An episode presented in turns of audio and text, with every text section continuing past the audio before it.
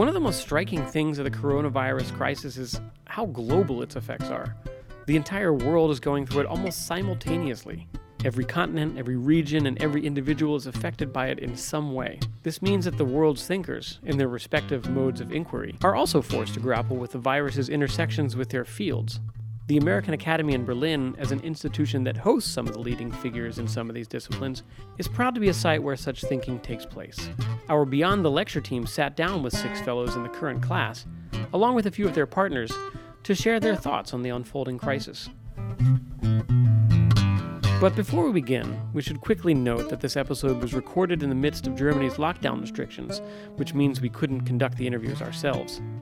Fortunately, one of our spring 2020 fellows, anthropologist Dominic Boyer of Rice University, was kind enough to make the recordings on our behalf. This arrangement adhered with Germany's social distancing rules since Boyer and his fellow fellows formed a household during their stay at the academy.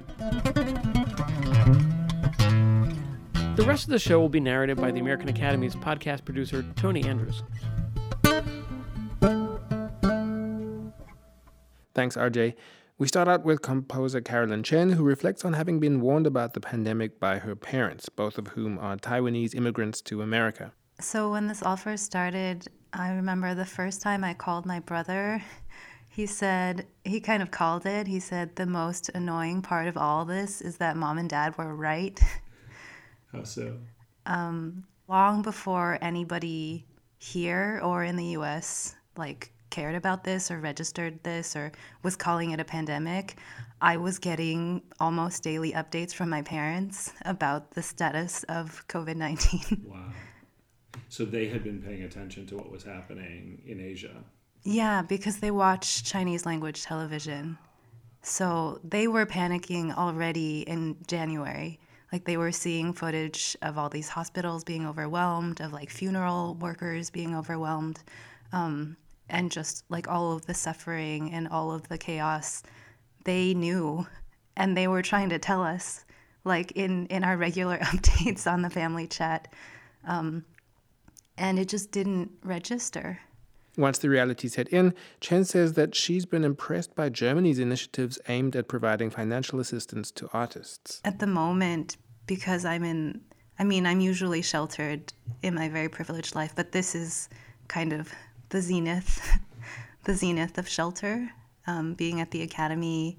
Um, in a country that has actually prepared, you know, that was getting ready with tests and kind of thinking about how to deal with a situation like this long before the US did. So, um, yeah, I just heard that all the freelancers are getting $5,000 in, in Berlin, and they've, like, maybe 300,000 people have are, are a part of this already. And so, I mean, just the scale of like being able to help people out in that way of, of like kind of really valuing the lives of people at different economic strata it's it's sort of very surreal to kind of be here and and to realize that it's possible to take care of people it's it's like possible for a government to value the lives of people who are not only the richest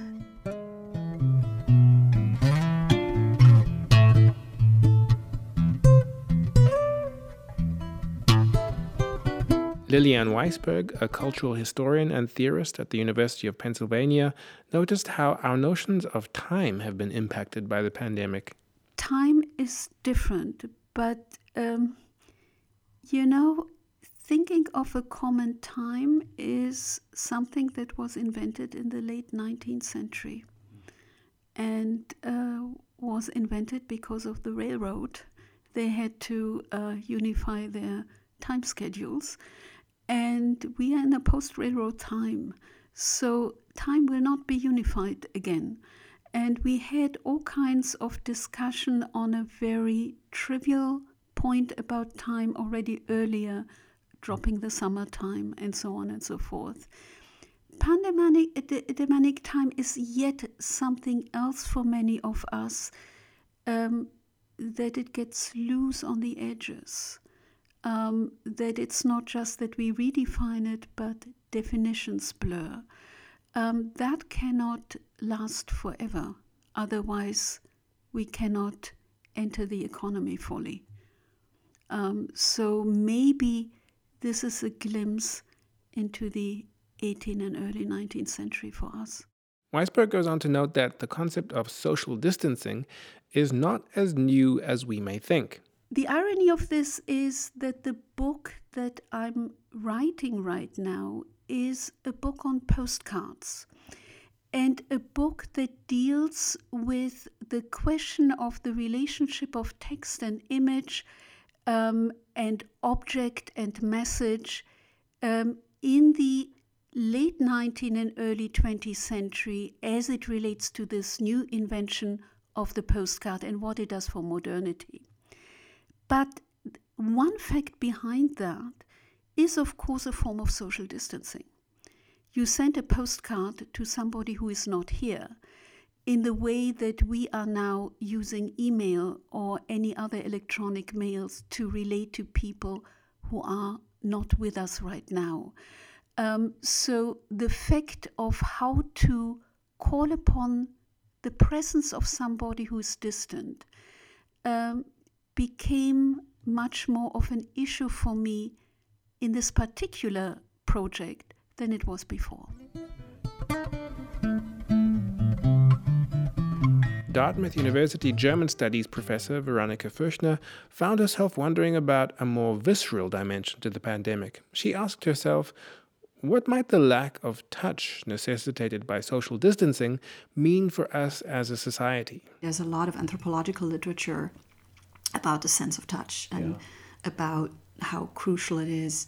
Um, in, in, psychoanalysis, it's discussed as as an existential um, sense, right? So uh, there were studies in the 40s uh, by René Spitz, for example, who worked with babies in hospitals and realized that the babies who were closer to the nurses' station fared better because the nurses would come by occasionally and you know touch them and you know and that touch made a difference in their survival rates um, uh, even if they were severely sick and um, so it's it's a it's something that's crucial to society Moving on to more political considerations, Fuechtner, who was raised in Germany, is sensitive to how COVID 19 could affect the German political discourse around face and head coverings. There was this whole huge discussion, as you know, about face covering in the context of religion.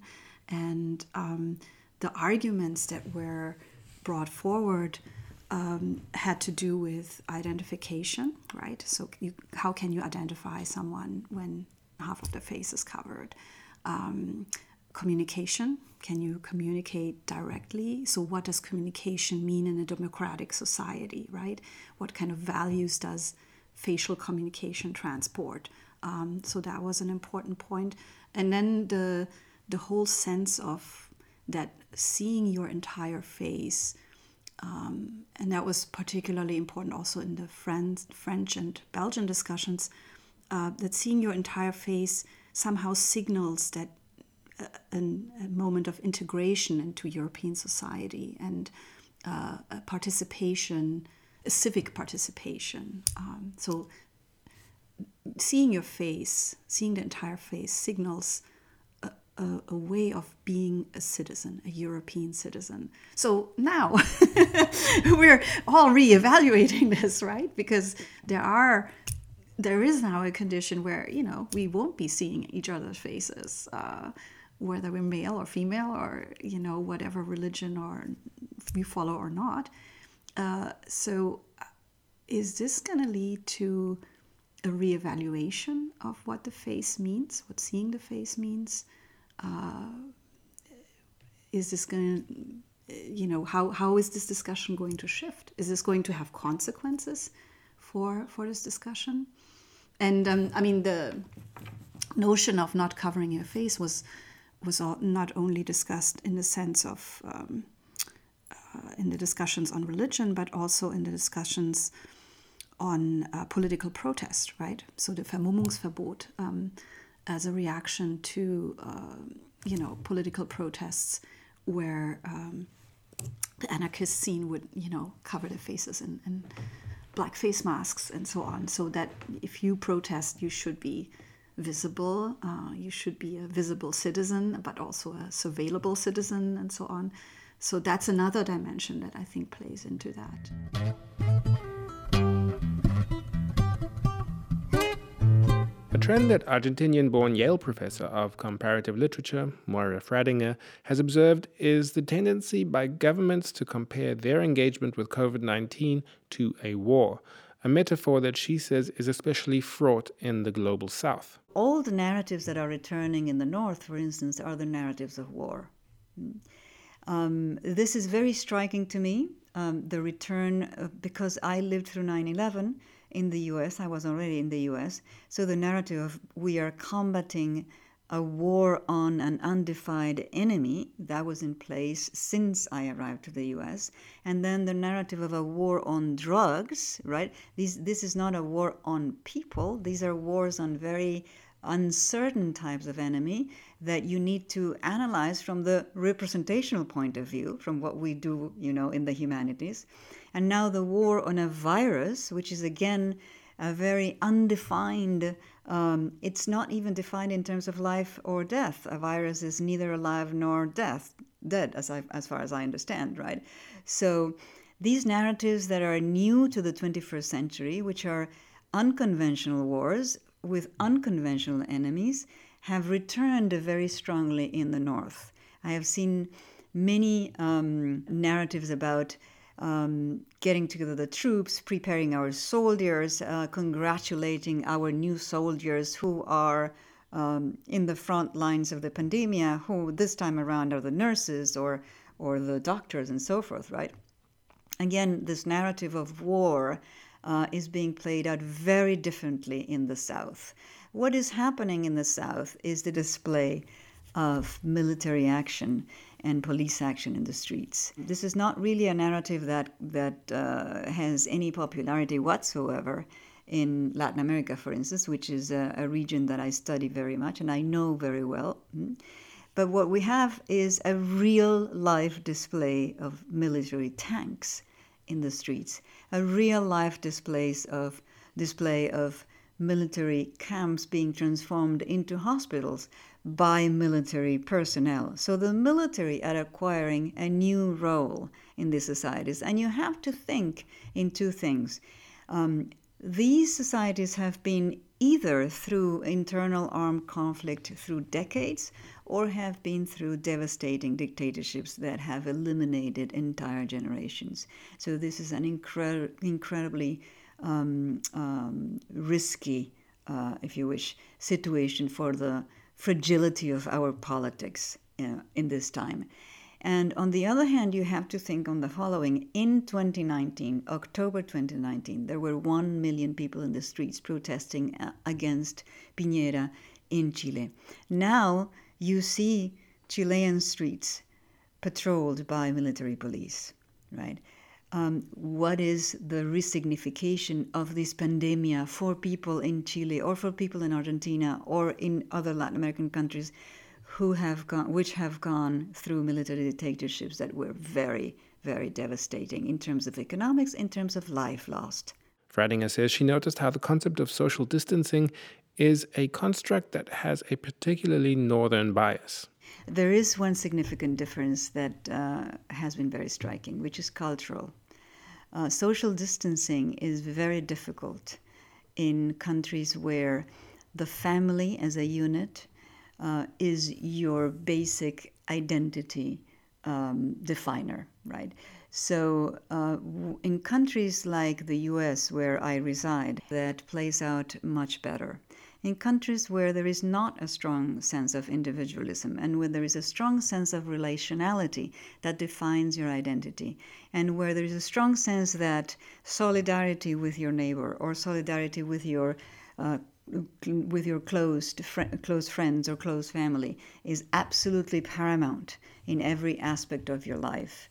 Uh, where you count on your friends being there, where you count on those relations as part of your identity. Social distancing is much more difficult to understand as a measure. So there have been very dramatic cases, um, including uh, one case involving um, people in my family who are elderly and who were found in uh, the middle of an, a public event where there were contaminated youth who just did not understand the level of risk that they pose to others because they cannot do without the social communication and the social embrace of everyday life that defines their identity.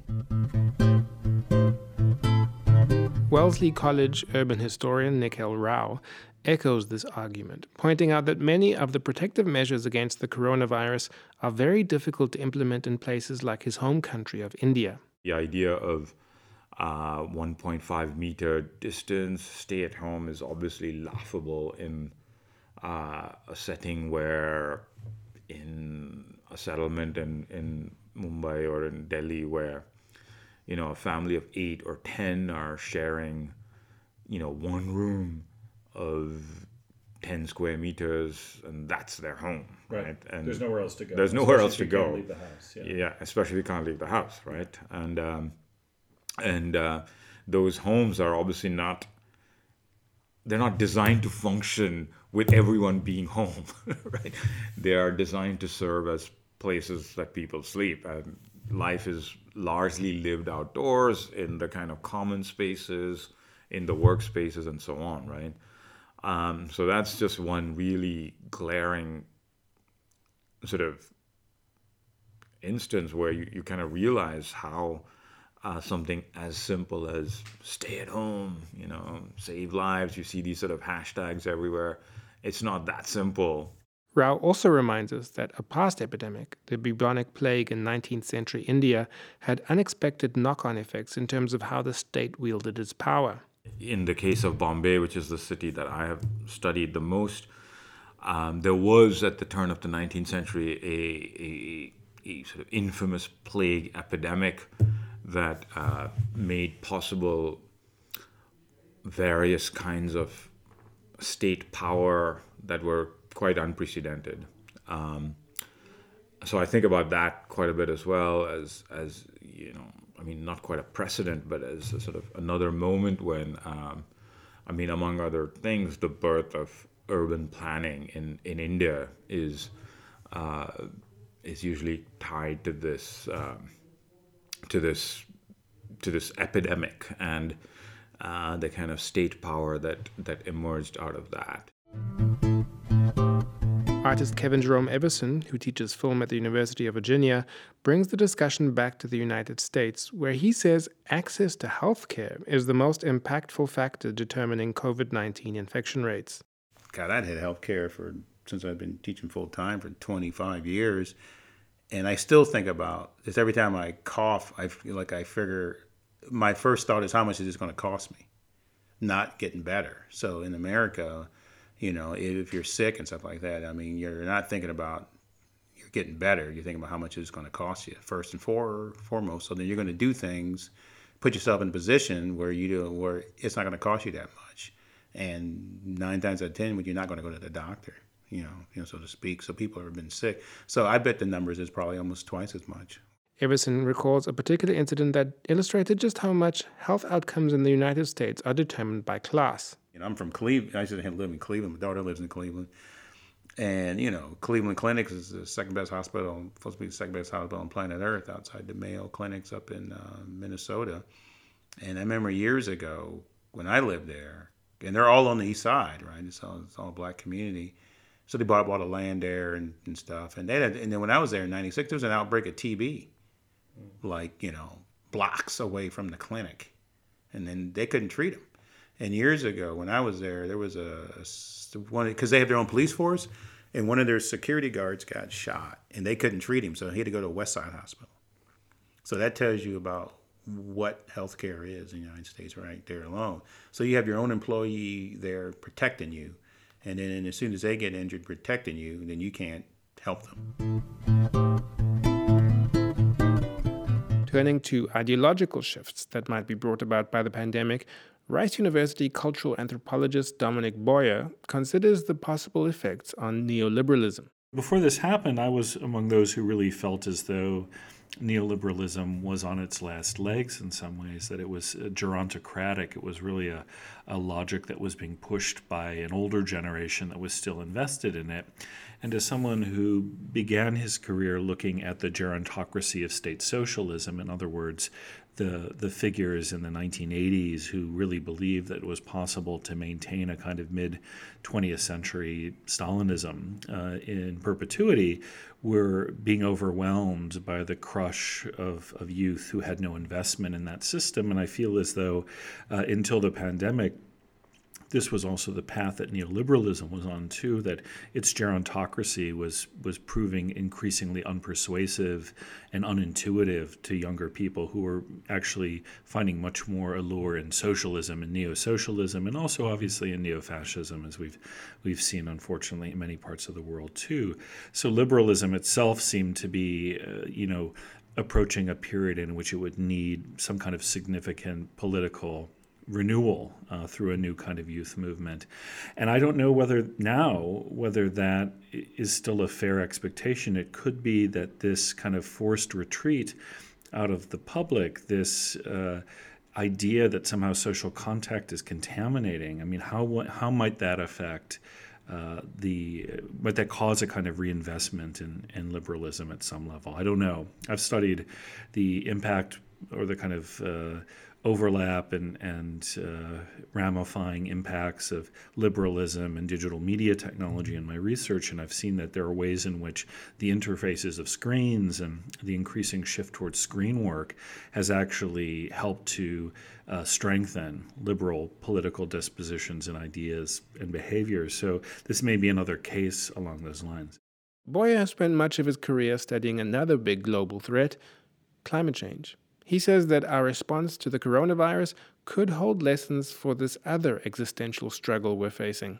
The trajectory we're on right now, in terms of uh, a great reduction of economic activity, of mobility, of use of energy resources, of use of natural resources, is actually the path we need to be on. This is what we're experiencing now, is more or less what we would need to do to seriously avert um, the uh, predicted consequences of uh, of um, the modern high energy intensive lifestyle that we lead. So so that's really striking is that what we're experiencing now as privation is actually the path that's being recommended for us by people who take climate issues seriously. So that I think is something we should be mindful of. And I think one of the lessons I'd like to see us learn is how we might get to a point where we can understand this situation as being something that's generative of a new and more positive future and not simply as the deprivation of a past that we want to cling to. Because the world that's coming, and I think we have each our role to play in making sure that it is the best future possible, uh, that world cannot be a return to the pre pandemic normal we have to find a way to create a widespread reduction of the intensity of our modern life and resource use that can still be one in which people can be cared for and that no one uh, has to be um, abandoned and in which um, rights and goods can be ethically distributed among a population, and in which we ask less of the earth than we have been as a civilization going forward. Cymene Howe, also a cultural anthropologist at Rice, similarly hopes that our civilizations learn humility from this crisis. So, one of the areas that I've worked in for a very long time is an area called queer theory, which looks at kind of counter normative forms of thinking through social systems and culture. And one of the very famous, more recent tenets of queer theory is this queer art of failure. And in that queer art of failure, there is learning to be done within failure, but failure is not necessarily failure to subscribe to the norm it's an embrace of failure. So perhaps that the United States embraces its failure to have treated the virus as rigorously as it might have, recognizing the successes that were had in certain cities and certain states, we can really learn from that um, rather than to see failure as um, an utterly devastating kind of diagnosis about you know what was done wrong. It can be seen as something that can be done better in the future and the next time because my sense is that we will likely have another pandemic, perhaps of this scale, within our lifetimes. I expect it to happen. It'll be perhaps a different kind of coronavirus, a different kind of outbreak. It may be worse, it may be, may be not as bad, but it will happen again. On a more hopeful note, Howe says that despite all the devastation we're likely to continue to experience, the world's response to COVID 19 has been encouraging because, at least on some level, it shows that we value the lives of the vulnerable. In the pandemic, I think we have seen globally, some more successful than others, that the emphasis has been upon saving lives. And it really could have been different. It really could have been the case that the United States, for example, never decided to do social distancing, never decided to ask for stay at home orders in order to preserve the economy and economic growth and jobs. It could have been the case that the priority was given to the economy rather than to human lives. They could have, the attitude could have been like, these people are expendable. These people with diabetes, these people who are aged, these people who have underlying conditions. Sorry, we're just going to let you expire because we can't we can't afford literally to allow this economy to, to, to go into recession. And in fact, that was not the choice that was made. So it has been surprising to me to see humanity actually respond on the side of life rather than economic gain. And there has been an orientation towards preserving lives and saving lives, which again is the exact opposite of a war footing, but is one which I think also gives us hope that priority was given to human life, um, even in particularly vulnerable human lives, instead of prioritizing the global economy, as is so often the case.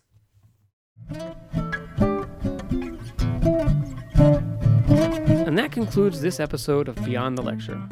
You can listen to more of our Beyond the Lecture series interviews on our website, americanacademy.de. There, you can also read the latest from the American Academy's Berlin Journal watch recent lecture videos, and connect with the Academy on Facebook and Twitter. Our show was produced today by Tony Andrews, with production assistance by Denise Gammon. Special thanks to Dominic Boyer for making these recordings when we were unable to. I'm your host, RJ McGill. Thanks for listening, and stay safe.